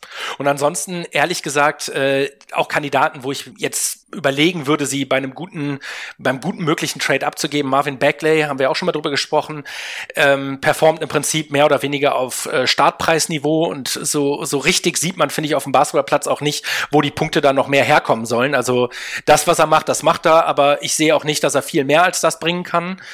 Äh, RJ Barrett ist super gestiegen von auch knapp 4 Millionen, 4,22 Millionen auf 6,87 Millionen mhm. und ähm, ehrlich gesagt irgendwo so in dem Bereich zwischen 6,5 sechseinhalb, sieben Millionen, da sehe ich ihn eigentlich auch. Mhm. Und da, da muss man auch da wieder gucken. Also wenn ich irgendwie einen geilen Halbstar finde für den Preis, dann schlage ich natürlich zu. Ansonsten, aber auch da gilt, also wer soll denn sonst die Punkte in New York machen? Von daher glaube ich nicht, dass ich ihn abgeben würde. Ja. Und ein ganz interessanter Case, vor dem ich jetzt stehe, ist äh, Christian Wood. Das war nämlich der andere äh, Super Trade sozusagen zum Anfang der Saison, hat sechs Millionen gekostet, liegt jetzt aktuell bei 10,71 Millionen. Den haben auch schon sehr, sehr viele Manager wieder abgegeben. Ähm, ähm, der kommt jetzt diese Woche wieder zurück von seiner Hüftverletzung, glaube ich, war das. Und ähm, das ist halt jetzt gerade in diesem Pre äh, Preissegment, wo er sich bewegt. Also 10,71 Millionen, das ist schon richtig, richtig viel. Ja. Da könnte man eben mit einem kleinen Aufpreis, könnte man sich dann eben schon wieder Spieler wie Damian Lillard, äh, Giannis Antetokounmpo, ähm, also all die Spieler, die gerade auch ehrlich gesagt unterperformen, könnte man sich dafür reinholen. Jason Tatum, der jetzt auch lange nicht gespielt hat wegen, äh, wegen Corona. Ja. Ähm, ja, Bam Adebayo kostet sogar noch weniger. Also das ist wahrscheinlich auch ein Kandidat, den ich abgeben würde, aber eben auch nicht hauruck, sondern da muss es wie immer passen. Ähm, aber der hat auch ein, eine super Entwicklung hingelegt. Ja, äh, umgeknickt war, habe ich gerade gesehen, Christian Wood. Ich äh, finde es interessant bei dem Thema jetzt auch, weil Cousins halt auch äh, ein paar ja. krasse Games hatte, während Wood draußen war, ist er natürlich gestartet. Und ich würde Wood jetzt auch abgeben. Also ich könnte mir halt schon vorstellen, dass Cousins ihn vielleicht ein paar Minuten klaut oder dass er jetzt halt nach äh, seinem kurzen Ausfall erstmal wieder irgendwie reinkommen muss oder dass er jetzt einfach ein bisschen overperformt hat und dass die Scouting Reports jetzt auch angepasst werden in den nächsten Wochen und Monaten er dann auch alles verteidigt wird und so. Und dass es dann für, für Wood vielleicht nicht mehr ganz so gut läuft und er nicht mehr so produktiv ist und dann halt auch im Preis fällt. Also kann man natürlich erstmal noch behalten und dann, wenn man sieht, er hat eine schlechte Woche oder bekommt wenige Minuten oder irgend sowas, dann kann man immer noch abgeben. Aber kann mir doch vorstellen, dass er jetzt diese Woche, weil er ja nochmal wenig gespielt hat, dass ihn vielleicht Anfang der Woche dann nochmal ein paar abgegeben haben oder so, dass, dass er jetzt auch schon im Preis fallen wird. Genau, das ist es. Und das ist sozusagen auch immer wieder, deswegen hole ich da auch immer so aus, sozusagen auch immer der Kontext, in dem man diese Trade-Entscheidungen treffen muss. Also ich Kendrick Nunn genau das gleiche Spiel. Also der wird auch dauerhaft nicht halten. Dante DiVincenzo ist ein Spieler, den ich abgeben will, Marvin Beckley. Aber am Ende gucke ich dann eben trotzdem jede Woche, was ist sozusagen gerade der Case, wo ich das Optimum von diesen Trade-Möglichkeiten ausnutze. Ja. Und äh, gerade kann ich halt Christian Wood noch relativ teuer verkaufen und mir in Janis Antetokounmpo relativ günstig reinholen. Ähm, dann Demarcus Cousins, gutes Stichwort. Also ist im Moment auch so ein Kandidat, wenn man sagt, man will ihn sich reinholen, weil der hat super performt, dann glaube ich, kann man eine gute Steigerung von einer Million bis anderthalb Millionen auf jeden Fall antizipieren. Mhm. Aber dann bestehst du genau vor dem Problem, dass er nämlich in dem Augenblick, wo Wood wieder zurück ist, eben auch wieder deutlich in seiner Rolle zurückgestutzt ja. wird. Und dann hast du eigentlich nur diese Wertsteigerung einmal mitnehmen können. Ähm, und die sollte dann eigentlich deutlich besser sein als das, was jetzt jetzt wahrscheinlich passiert. Also äh, da ist zum Beispiel ein anderer Kandidat, den ich gerade bei mir auf dem Schirm habe, Norman Powell von Toronto. Mm super, super stark gespielt, eh bei einem Toronto-Team, was finde ich sehr ausgeglichen auch immer wieder versucht, die, die Rollen neu zu definieren. Also im Moment, ähm, ich habe vorhin bei so einem Beatwriter gelesen, dass sie halt auch überlegen, ihn mehr und mehr ähm, praktisch in eine Rolle zu bringen, wo er deutlich über 30 Minuten bekommt. Ähm, kostet gerade 2,99 Millionen und äh, wie gesagt, die letzten Spiele von ihm sind einfach extrem stark. Der wird auf jeden Fall eine Steigerung hinlegen und ich könnte mir vorstellen, dass seine Rolle eben auch nicht dauerhaft ähm, schwieriger wird als beispielsweise wie bei Cousins. Ja, genau. Das ist halt immer das Ding. Also auch Spieler, die aufgrund von der Verletzung dann auf einmal starten oder mehr spielen oder so, muss man sich halt überlegen, ist das nachhaltig, wenn ich mir den jetzt reinhole oder muss ich dann wieder 1,5 Millionen verbrennen, weil ich einen Trade kaufen muss, weil der Typ auf einmal wieder nur 10, 15 Minuten spielt. Das äh, muss man immer aufpassen, auf jeden Fall. Genau also da muss die Steigerung dann so groß sein, dass man im Zweifel quasi äh, zwei Trades sich leisten kann, um ihn einmal um ihn zu holen, einmal um ihn wieder abzugeben, dass man dann trotzdem noch Plus gemacht hat. Und das ist dann schon äh, ziemlich riskant. Und wer jetzt Cousins im Team hat, also auch da, ne, also äh, watch him, also im Sinne von guckt euch genau an, wie sich die Rolle verändert. Könnte mir vorstellen, dass das eben mit der nächsten Woche schon wieder ganz anders aussieht. Dann wird sein Wert aber auch irgendwo zwischen wahrscheinlich fünf, fünfeinhalb Millionen sein.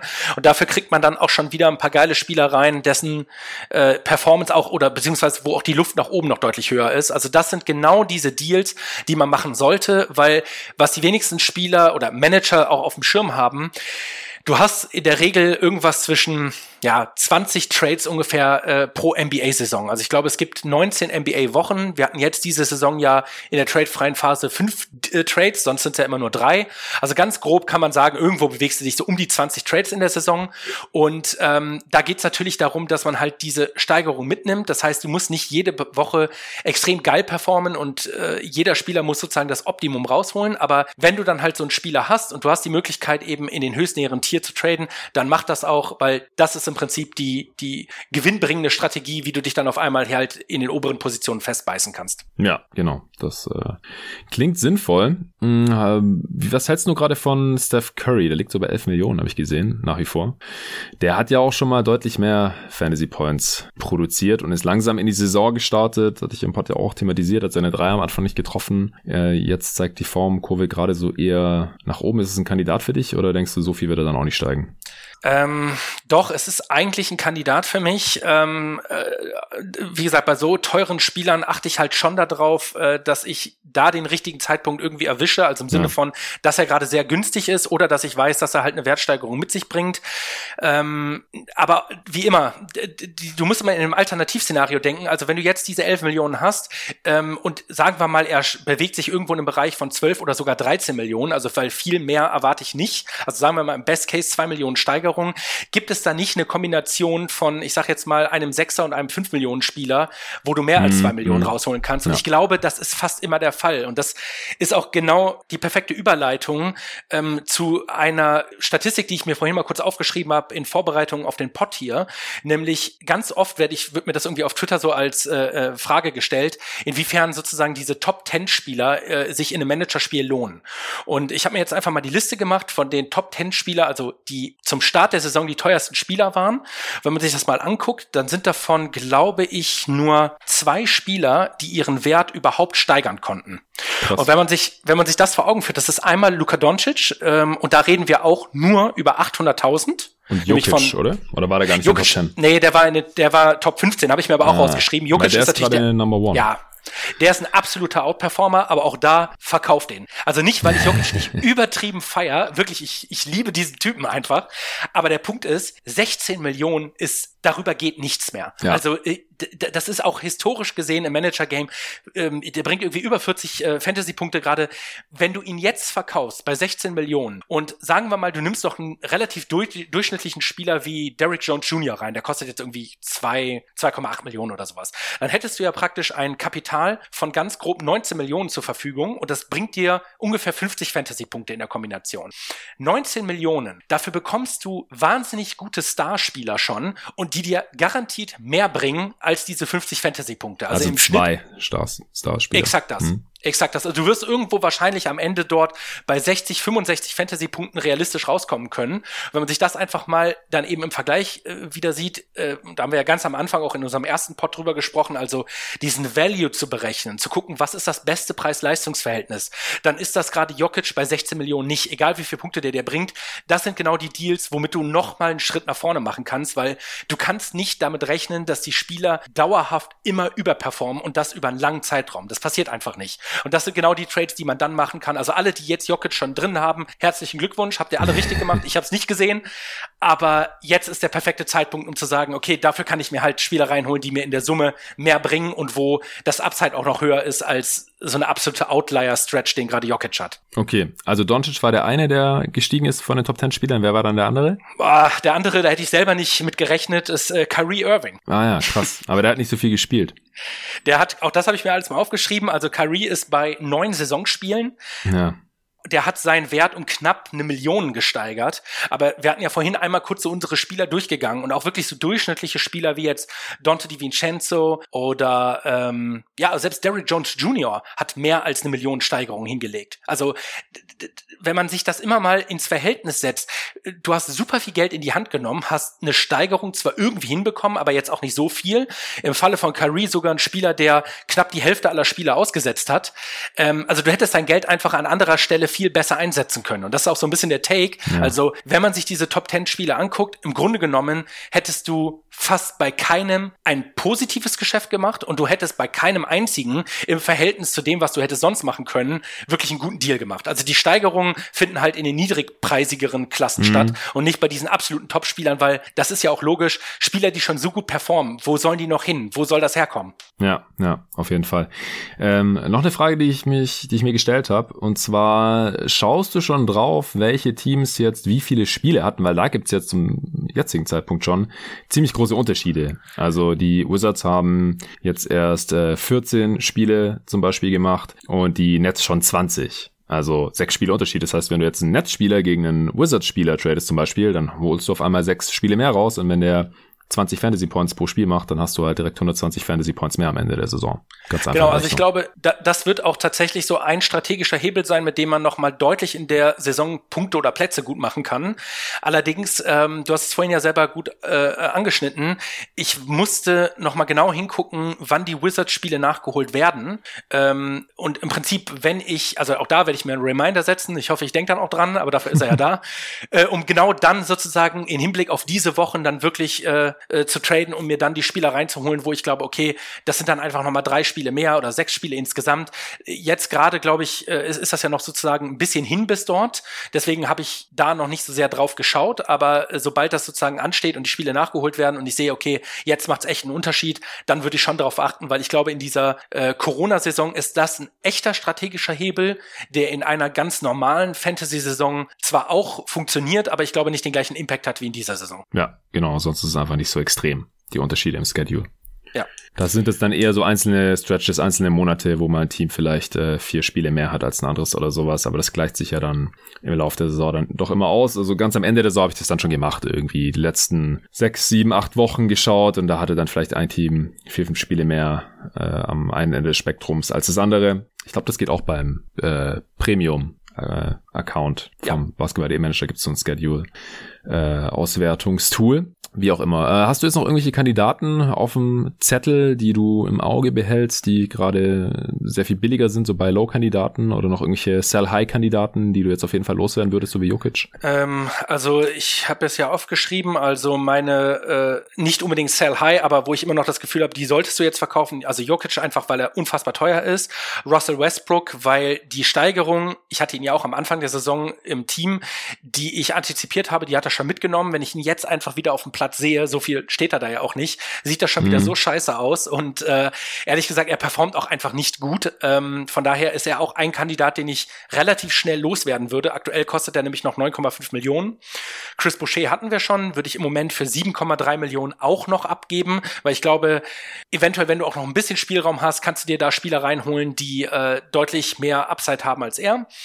Kaufkandidaten, äh, Norman Powell hatten wir drüber gesprochen, Demarcus Cousins hatten wir auch schon eingeordnet, DeLon Wright ebenso, Trey Young, mhm. Antetokounmpo und LeBron James spielt auch eine ganz starke Woche, aber auch eine deutlich stärkere Fantasy-Saison, als ich es erwartet hatte. Und mhm. ähm, ehrlich gesagt, äh, ihn kriegt man auch gerade für 11 Millionen. Ja, die auch gesehen. Und ich bin da gar nicht so abgeneigt. Also es ist ja auch nicht nur, dass man völlig rational guckt, wo kriege ich jetzt sozusagen die allergeilsten Spieler her, sondern äh, wenn ich irgendwie einen Spieler wie LeBron habe, dann macht mir das auch irgendwie mehr Spaß, die Spiele zu gucken.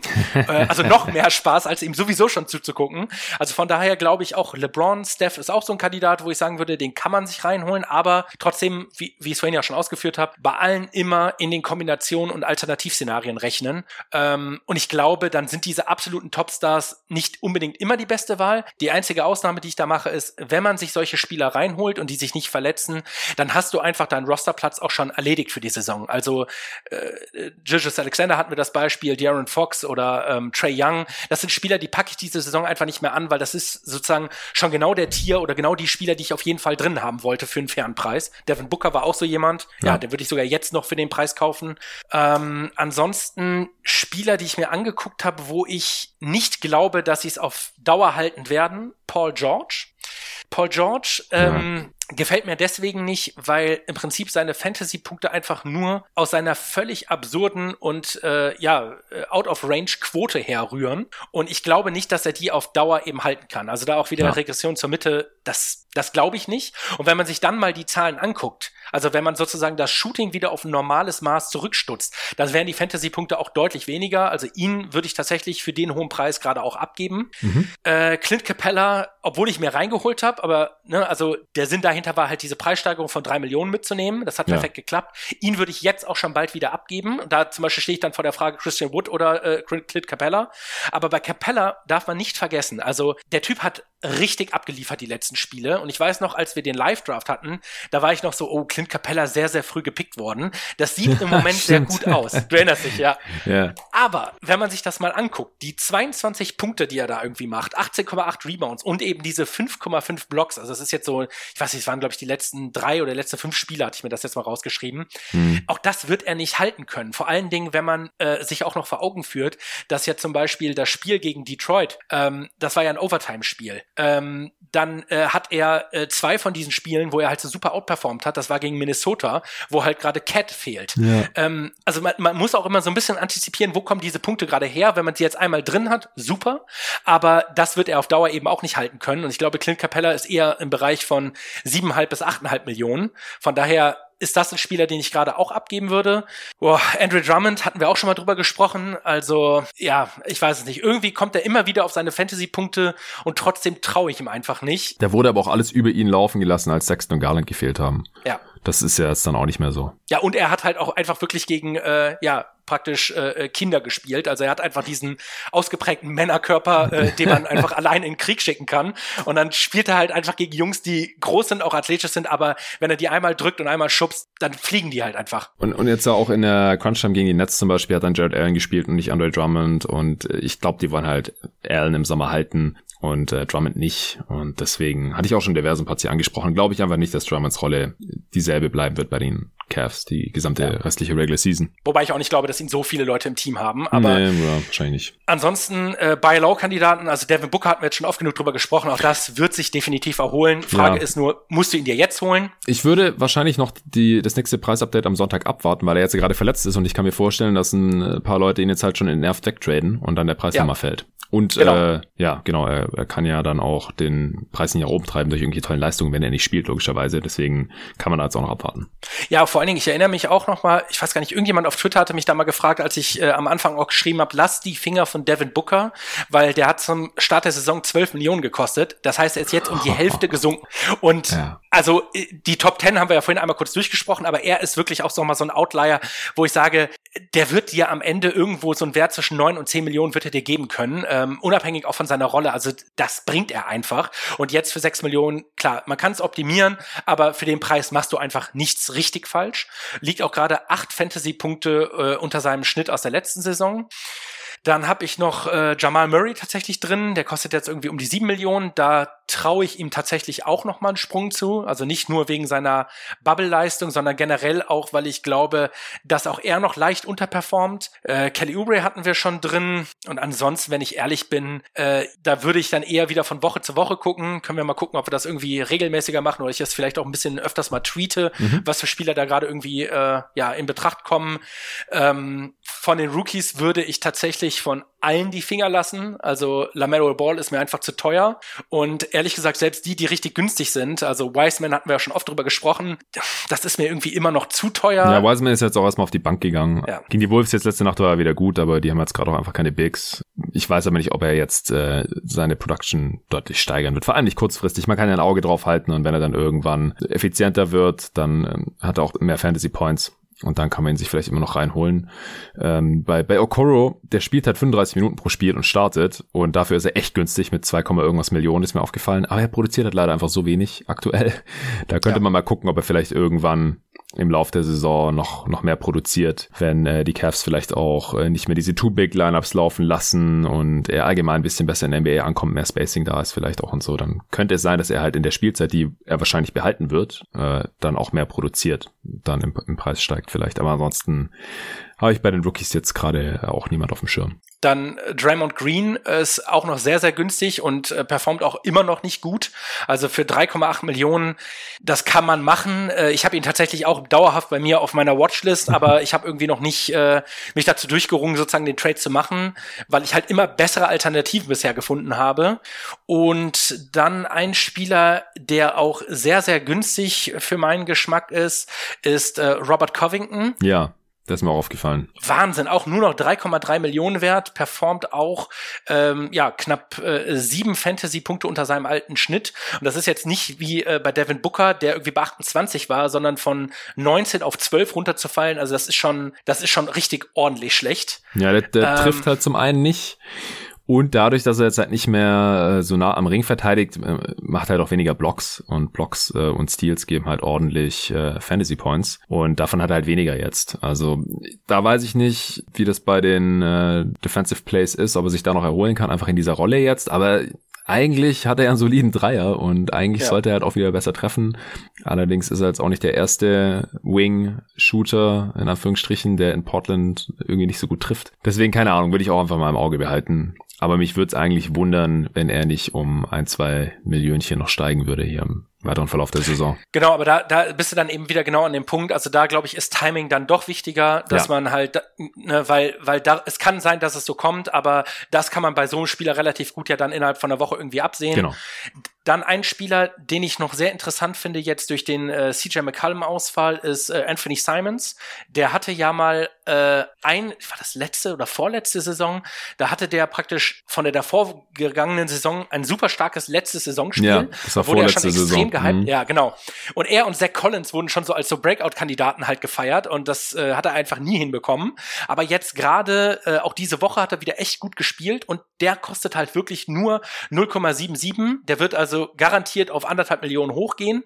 Also vielleicht könnte das dein Campazzo-Trade werden. Ja, dann habe ich wieder ähm, so einen Spieler, der ja. nicht viel produziert einfach. Also der günstig ist und dafür dann auch okay ist vom Preis-Leistungs-Verhältnis her, aber ich muss mal irgendwie vom Platz 1600 wegkommen. Ja, genau, da, da müssen wir auch noch drüber reden. Was ist denn überhaupt deine Zielsetzung jetzt, nachdem du ja schon so abgekackt bist? Ja, also vor der Saison, da, was hat man da gesagt, Top 200 oder sowas? Also das wird schon sehr schwierig, aber ich wäre jetzt schon enttäuscht, wenn ich am Ende der Saison nicht in die Top 500 wenigstens reinkomme. Ja. Und ich glaube, das ist auch äh, ganz wichtig. Also ich habe davon auch genug Fälle gesehen. Arne hat das ja auch erzählt. Ein paar Kumpels von mir ist es genauso gegangen.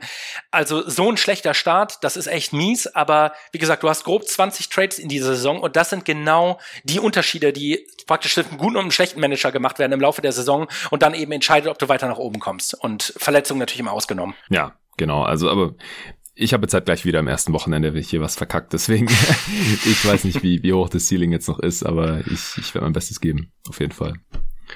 Bojan Bogdanovic war mir noch aufgefallen, der hat auch einfach viel schlechtere Quoten als letzte Saison noch, ohne für mich ersichtlichen Grund. Also ich weiß nicht, ob das vielleicht an seiner äh, Handgelenksverletzung, die er da hatte, liegt. Das müsste ich mir nochmal genauer anschauen, aber der ist ja gerade auch extrem billig mit, ich glaube, 3, irgendwas Millionen, hattest du auch schon mal ja. gesagt. 3,8 auch finde ich auch ein sehr guter Kandidat, steigert sich auch langsam wieder mhm. und äh, das das das ist genau der Punkt. Also jetzt gerade bei dem Beispiel von Anthony Simons, also diese Spieler unter einer Million oder ich sag mal eher so ja vielleicht sogar unter 1,5 Millionen. Ähm, da gibt es wenige Ausnahmen, wo ich diesen Gamble machen würde. Derrick Jones zum Beispiel war ja so ein Fall, weil wir gesagt haben, okay, der spielt eh 30 Minuten. Ja. Äh, Williams hast du ja auch als Gamble mit reingenommen. Äh, da, ich finde das immer noch faszinierend, wie Spieler, die so viel auf dem Feld stehen können, doch so wenig Produktion hinbekommen. Ja. ähm, das ist halt so, also da würde ich so einen Gamble aber trotzdem jederzeit machen, weil ich glaube, der geht in den meisten Fällen dann doch irgendwie auf, auch vom Preis-Leistungs-Verhältnis. Ähm, aber generell sollte man schon gucken, dass man eben Spieler nimmt, die halt eben viel spielen und die, die viel spielen, kosten dann in der Regel auch irgendwas zwischen zweieinhalb und drei Millionen, selbst wenn sie nicht viel äh, Production hinbekommen. Und von daher äh, äh Bogdanovic gerade für den Preis, also 3,8 ist dann schon noch ein Tick teurer, aber auch der performt wirklich sechs Fantasy-Punkte unter seinem Schnitt der letzten zwei Saisons. Der Typ kann spielen, also ich glaube, das könnte man auch machen, ohne dass man ein richtig schlechtes Gewissen haben muss. Ja, ist halt auch Ü30 jetzt, deswegen eher aufpassen als beim Spieler, der irgendwie Anfang Mitte 20 ist. Das, äh, was ich halt Anfang das Potts ja schon gesagt hatte, aber ich denke auch eher, äh, dass man, sobald er mal eine ziemlich gute Woche hat, dann in sich reinholen kann. Wie ist es gerade bei Marcus Morris? Der äh, ist erst ausgefallen, dann kam er von der Bank. Jetzt in dem Spiel, in dem Kawhi und George gefehlt haben, da hat er ziemlich viel gespielt. Äh, kannst du mal kurz nachschauen, wie der die Woche performt? Der ist ja gerade auch ziemlich günstig. Ich glaube unter drei ja. Millionen. Genau, also Marcus Morris, äh, der ist auf jeden Fall sehr günstig. Den hatte ich mir tatsächlich vorhin auch einmal nochmal angeschaut. Ähm, ich meine, also irgendwo im 3 Millionen Bereich. Ich hatte aber auch gelesen, dass er freiwillig von der Bank kommen will. Erstmal so ein bisschen sozusagen wieder in Shape kommen will, seinen ja. Rhythmus finden will und dann wieder in, in Starting Spot rein will. Ja, also definitiv auch. Performt deutlich unter, ist im Prinzip das gleiche Verhältnis wie bei Bogdanovic. Ähm, ja, kann ich mir gut vorstellen, definitiv. Ja. Okay, hast du noch irgendjemanden? Äh, lass mich noch mal einmal einen kurzen Blick äh, auf meine Gesamtliste hier. Also fast alle haben wir eigentlich durchgesprochen. Rudy Gobert hatte natürlich jetzt eine richtig geile Nacht. Der wird steigen, aber ja, Lamarcus Aldridge ist ein Spieler, der gerade für seine Verhältnisse extrem billig ist, aber ähm, ich sehe auch immer die Aldridge-Hate-Tweets von Tobi Bühner. Ehrlich gesagt, selbst für die 5,4 Millionen würde ich wahrscheinlich die Finger davon lassen. Naja, ich auch. Ähm, da würde ich zum Beispiel eher bei äh, die 5,6 Millionen für äh, Fournier hinlegen von Orlando, weil der performt auch wieder richtig gut nach seiner Verletzung ähm, und den muss ich auch praktisch zum Ende äh, eines Spiels nicht rausnehmen oder kann ihn auch irgendwie sozusagen äh, ein Pick and Roll verteidigen lassen, ohne dass ich halt ja Augenkrebs bekomme dabei. Hm. Also von daher, ich glaube in dem Preissegment, da gibt's noch bessere Spieler. Ansonsten Reggie Jackson hat jetzt äh, einen ganz guten Stretch hingelegt, aber auch der wird in seiner Rolle wieder zurückgestützt, wenn äh, Beverly wieder zurückkommt. Ja. Ne? Also diese diese richtig krassen äh, Outlier sehe ich jetzt hier gerade ehrlich gesagt nicht mehr. Du hattest mal noch über DeAndre Jordan nachgedacht, oder? Nach, oh, nach ja. dem äh, Trade, selbstverständlich, weil er halt der einzige Big ist im Kader der Nets, zumindest stand jetzt noch. Und es ist halt die Frage, wann und wen bekommen die dann noch per Buyout, der dann Minuten von Jordan wegnehmen kann. Und der war ja auch unter drei Millionen, oder? Genau, der kostet jetzt 3,86 Millionen. Das oh, das war schon sozusagen mein, schon um eine Million ja, oder so. Und, und er performt auch weiter richtig gut, also richtig gut im Verhältnis natürlich, weil am Ende so viel Touches und äh, Abschlüsse kriegst du nicht, wenn du mit der Big Street zusammenspielst. Aber äh, ja, das sagen wir mal so. Ich glaube, das wäre so ein Spieler, den ich mir reinholen würde, irgendwie in einem Bereich unter vier Millionen, weil ich glaube, dass er diesen Preis auch über die ganze Saison rechtfertigen kann. Aber ich würde ihn nicht reinholen äh, im Sinne von, weil ich dort extreme Steigerungen erwarte. Das wäre einfach nur, okay, kann ich damit vielleicht an einer anderen Stelle Geld freimachen und das für einen besseren Spieler nutzen? Mhm. Oder äh, kann ich jetzt wie in meinem Fall ähm, Hassan Whiteside dafür wegtraden äh, und äh, kann das Geld, was ich noch auf der Bank liegen habe, dafür nutzen? Äh, von daher, das ist ein Kandidat, den ich definitiv auch noch noch auf dem Schirm habe, ja. Ja, also nach Trades muss man auch immer schauen, ändern sich die Rollen, spielen irgendwelche Spieler jetzt zwangsläufig viel mehr, weil einfach mehr Minuten frei geworden sind. Und da gibt's dann normalerweise auch äh, diverse Preissprünge. Genauso gut kannst du natürlich auch in die andere Richtung gehen, dass Spieler dann halt weniger spielen als vorher. Wie jetzt Jared Allen zum Beispiel. Ähm, ich glaube, der äh, weiß ich gar nicht so genau eigentlich. Also war halt in beiden Teams Backup, aber kann halt sein, dass äh, wenn Spieler irgendwohin getradet werden, dass sie dann Backup sind und dadurch weniger spielen. Ähm, Spieler, wo das jetzt auch im Gespräch ist und eventuell bald passiert, JJ Reddick, der ist gerade auch sehr billig, um die zwei Millionen, glaube ich. Ich glaube sogar unter zwei Millionen. Ja, ja. Äh, ja. Genau, das kann gut sein.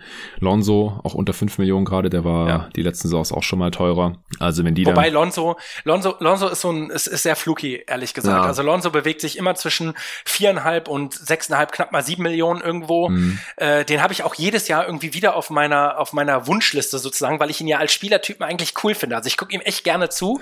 aber ehrlich gesagt, von der Fantasy Production bin ich da fast jedes Mal enttäuscht. Da würde ich wahrscheinlich die Finger von lassen. Aber genau wie du sagst, also mit jedem Trade äh, ändert sich dann auch gegebenenfalls die Rolle und das kann natürlich genau der Boost sein, der da nötig ist. Aber das würde ich dann auch machen, wenn der Trade vollzogen ist und nicht antizipieren ja. und irgendwie fünf Wochen darauf warten müssen. Ja, aber JJ Reddick für 1,75 Millionen, das ist schon krass. Ja, dann ein Spieler noch, das ist mein letzter, Ben Simmons. Äh, mm. Der spielt ehrlich gesagt auch eine für seine Verhältnisse schwache Saison.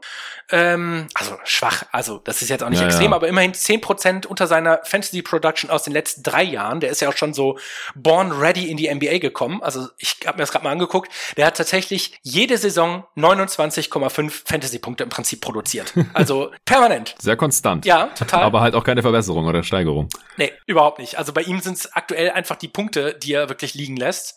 Und äh, das ist auch einfach äh, ja in der, in der schwächeren Quote zu erklären. Äh, Trotzdem wäre das auch so ein Spieler, wo ich sagen würde, das würde ich mir überlegen, so jemanden reinzuholen, um einfach meinen Rosterplatz zu besetzen, weil eigentlich ist er nie verletzt. Ähm, ich, das, was er macht, macht er auch einfach immer gut. Also, ne, hatten wir ja gerade schon. Und den kriegst du gerade rein für, lass mich mal gucken, wo habe ich ihn? Da oben. Äh, 8,87 Millionen. Also es wäre auch ein Preis, wo ich wahrscheinlich bereit wäre, tendenziell ihn zu bezahlen. Nicht, weil ich riesige Steigerungen erwarte, also so auf 10 ungefähr sehe ich ihn, aber einfach auch da, weil ich glaube, er ist den Preis jetzt wert und dann wäre der Rosterplatz auch besetzt und ich könnte das Geld wieder für irgendwelche anderen wilden Ideen ausgeben. Okay, gut, dann äh, hätten wir es, glaube ich, zum US-Manager von basketball.de, oder? Ja. Sehr cool. Dann äh, sprechen wir noch kurz über unsere Draft-Ligen. Du äh, bist ja in zwei Ligen von, oder mit mir, in einer von mir, in der, in der ersten jeden Tag NBA-Liga. Wo stehst du denn da? Ja, unten. Deswegen siehst du das auch gar nicht. Eins und vier sehe ich gerade, ja. Ja. Ja, da hatten wir ja auch ein Matchup, was sich irgendwie um boah, was waren das, irgendwie fünf Punkte oder sowas entschieden hat. Das war ultra knapp am Ende bei uns. Ja, ja, da habe ich auch noch irgendeinen Spieler reingeholt, der, äh, ich glaube, es war Carmelo Anthony. Es war Carmelo Anthony. Ja, genau. Ja. Der dann so ein bisschen das Matchup noch äh, für mich gerettet hat, weil er irgendwie noch ein, zwei Kategorien gedreht hat. Ich glaube, Freiwürfe und noch irgendwas, Dreier oder Punkte. genau, es waren die Dreier am Ende, die den Unterschied gemacht mhm. haben. Ja, also bei, äh, also ich hatte es ja schon gesagt, das ist das erste Mal, dass ich diese äh, Formate spiele. Ja. Ähm, bei deiner Liga, das ist die Yahoo-Liga, da habe ich direkt von Anfang einfach einen riesen strategischen Fehler gemacht, indem ich halt ähm, mein Team relativ klein gepickt habe und da du ja die Rebounds aufgesplittet hast, also daraus zwei Kategorien gemacht, das war das der dümmste Move, den ich eigentlich machen konnte, hm. ähm, weil ich im Prinzip automatisch schon nicht nur eben einmal die Rebound-Kategorie abgeschenkt habe, sondern im Grunde genommen direkt zweimal und ähm, das sehe ich jetzt eigentlich in jeder Woche, dass das wirklich ein Riesenfehler war. Aber auch unabhängig davon muss man sagen, ist das jetzt nicht so, dass ich da wirklich durch die Decke gehe. Also mein erster Pick äh, war als Beispiel äh, Jason Tatum mm, ja, und äh, der hat ja auch kaum gespielt. Ja. Genau. Dann, Den habe ich auch in äh, zwei oder drei anderen Ligen noch. Das tut dann halt ja, weh, wenn der zwei Wochen fehlt. Das ist so. Dann habe ich da habe ich zum Beispiel auch Bradley Beal noch drin, der holt wieder relativ viel raus, ähm, aber trotzdem eben auch wieder nur ein kleiner Spieler. Also das heißt, er gewinnt mir genau die Kategorien, wo ich sowieso meistens gewinne. Ähm, dann in der ESPN-Liga äh, von den äh, Podcast-Jungs, also sind ja praktisch gefühlt irgendwie nur Podcaster drin. Ja. Äh, da läuft es so mittelmäßig. Ich glaube, da bin ich bei einer ausgeglichenen Bilanz, aber trotzdem, also ähm, ja. Ja, 22, 18 ja. Äh, sehe ich gerade. Da bin ich, ich habe die beste Bilanz. 31,9. Und ist nicht mal knapp. Der zweitbeste hat 25, 15. Nice. Äh, da läuft's wieder. Das war letztes Jahr auch schon eine, eine Liga, wo es ganz gut lief für mich. Aber wie gesagt, dieses Jahr ist es halt einfach auch wirklich Glückssache. Da hatte ich wieder äh, ziemlich späte Picks. Ich, hatte ich nicht die Back-to-Back-Picks in dieser Draft? Ich meine ja. Und habe dann Durant und Embiid noch bekommen. Ja. Die jetzt halt zu den besseren Fantasy-Playern gehören, wenn sie spielen. Auf jeden Fall. Nee, da bin ich sehr zufrieden mit meinem Team soweit.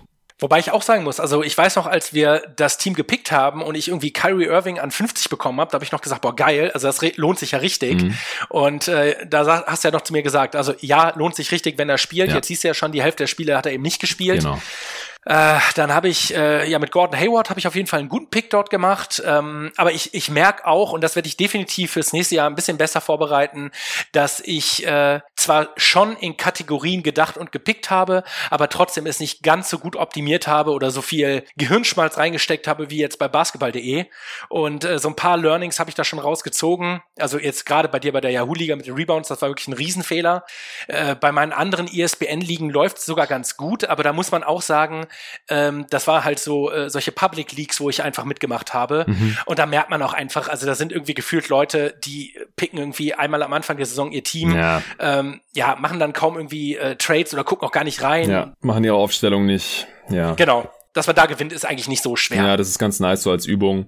Aber es ist immer besser, mit Leuten zusammen zu spielen, die man kennt oder wo halt so eine gewisse Verbindlichkeit da ist. Das habe ich auch versucht mit meinen jeden Tag NBA-Ligen, wo ja 50 der Hörer mitzocken oder über 50 äh, irgendwie zu etablieren, indem ich halt, bevor es losging, bevor die Leute sich angemeldet haben und dann auch nochmal vor der Draft äh, mehrmals darauf hingewiesen habe, ey Leute, macht bitte nur mit, wenn ihr auch die ganze Saison am Start seid. Und ich bin da bisher echt positiv gestimmt, denn... Wie läuft's denn da bei dir überhaupt? Bei meinen Teams, äh, ja. ja, also es gibt, in den meisten Ligen bin ich halt irgendwie vorne mit dabei und dann gibt es irgendwie ein, zwei, wo es, nicht so gut läuft, halt auch, weil ich äh, Jason Tatum habe oder so. Äh, und da muss ich jetzt einfach noch gucken. Ich habe in einer Liga, habe ich Tatum, Morant und Towns. also, die haben bisher echt nicht besonders viel gespielt. Das waren meine ersten drei Picks. Ja, so kann es halt auch laufen. Man muss halt gucken, jetzt wann die Jungs zurückkommen, beziehungsweise sind sie jetzt ja teilweise schon und wie es dann die restliche Saison überläuft. Äh, und äh, was ich aber sagen wollte, ist, dass ich positiv äh, gestimmt bin, weil die Jungs einfach mitzocken und die haben Bock und die machen ihre Aufstellungen immer und die machen Trades miteinander. Ich hatte, glaube ich, jetzt in jeder Liga schon einen Trade, in manchen sogar ganz viele. Das ist echt nice, wenn da ein bisschen Action drin ist oder die Spieler, die Manager tauschen ihre Spieler aus und sowas. Also da, da ist einfach Aktivität drin und das äh, macht dann halt auch erst so richtig spaßig, finde ich. Auf jeden Fall. Also ich habe ja in der Yahoo-Liga auch so ein paar Trade-Angebote bekommen, da bin ich echt vom Glauben abgefallen. Also äh, teilweise kriegt man ja auch wirklich wirre Sachen. Ja, ja, und ja. Äh, die Jungs vom äh, Triple Double Podcast haben doch auch irgendwann mal so einen Screenshot gepostet von irgendeinem Trade, wo du auch wirklich gesagt hast, okay, das kann man eigentlich nur mit böser Absicht machen. Und ich finde, das ist auch genau das. Also im Grunde genommen, wenn du mit Jungs einfach zockst, die sich mehr oder weniger kennen, ähm, dann verhindert man zumindest schon mal solche doofen Trade-Geschichten, wo man einfach sagt, das ist einfach unfair, weil es die komplette Liga Liga verzerrt, sondern die Trades, die dann vollzogen werden, bewegen sich irgendwie auch auf Augenhöhe ja. und eben nicht so ein völliges Ungleichgewicht. Ja, das also, ist dann, weil ich finde, das nimmt den ganzen Spaß weg. Ja, in meinen Ligen äh, können zum einen auch alle Manager äh, für oder gegen den Trade stimmen und wenn dann halt die Mehrheit dagegen ist, dann geht er nicht durch. Äh, und ich habe sogar, glaube ich, auch ein Vetorecht. Ich glaube, das nur bei den Yahoo-Ligen oder sowas. Aber es gibt auf jeden Fall da äh, Mittel und Wege, wie man halt unfaire Trades findet werden können. Weil äh, das ergibt dann natürlich auch keinen Sinn, wenn da, da total einzellige Trades durchgezogen werden. Das passiert zumindest in meinen Ligen nicht. Okay, dann äh, würde ich sagen, reicht es auch schon zu den Draft Leagues, denn äh, über Basketball.de US-Manager zu sprechen ist eine Sache, denn da kann jeder dasselbe Team haben und alle spielen irgendwie gegeneinander und in den Draft Leagues ist natürlich nicht so super interessant jetzt für euch Hörer, was äh, bei Robin und mir so in den Ligen abgeht. Da bekommt ihr nichts von mit, da habt ihr keinen Einfluss drauf und deswegen kürzen wir das hier an der Stelle jetzt auch ab, würde ich sagen. Genau so. Sehr cool. Der Pod ist jetzt ja auch schon über eine Stunde gegangen. Äh, hat mir auf jeden Fall richtig Bock gemacht, mit dir wieder über Fantasy Basketball zu sprechen. Robin, vielen Dank, dass du am Start warst. Vielen Dank für die Einladung.